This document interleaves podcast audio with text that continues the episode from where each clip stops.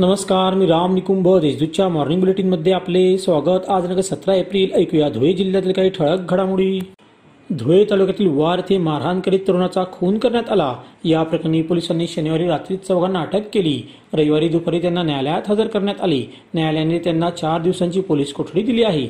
गौतम यशवंत वाघ वय बावीस राहणार वार असे मयत तरुणाचे नाव आहे. या प्रकरणी पश्चिम देवपूर पोलीस ठाण्यात सहा जणांविरुद्ध गुन्हा दाखल करण्यात आला.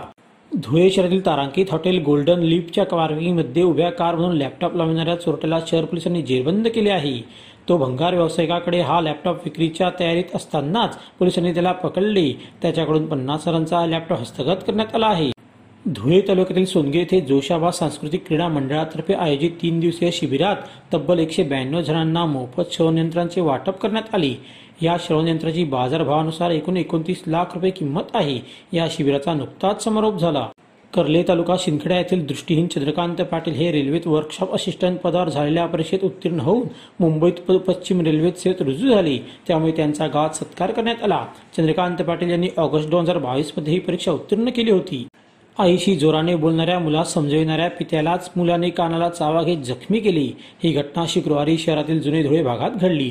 या प्रकरणी प्रतीश दीपक फुलपगारे याच्यावर आझादनगर पोलीस ठाण्यात गुन्हा दाखल करण्यात आला आहे.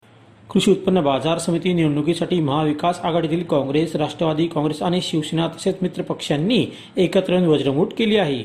रविवारी सभेतून दोंडाईच्या शिंदखेडा कृषी उत्पन्न बाजार समितीवर सत्ता काबीज करण्यासाठी सर्वांनी एक दिलाने गट तट विसरून उमेदवारांना निवडून आणावे असे आवाहन माजी मंत्री डॉक्टर हेमंत देशमुख यांनी केले. शिंदखेडा येथे झालेल्या सभेत ते बोलत होते. अशा त्याच्या ठळक घडामोडी सोयीस्कर बातम्यांसाठी वाचत राहा दैनिक देशदूत.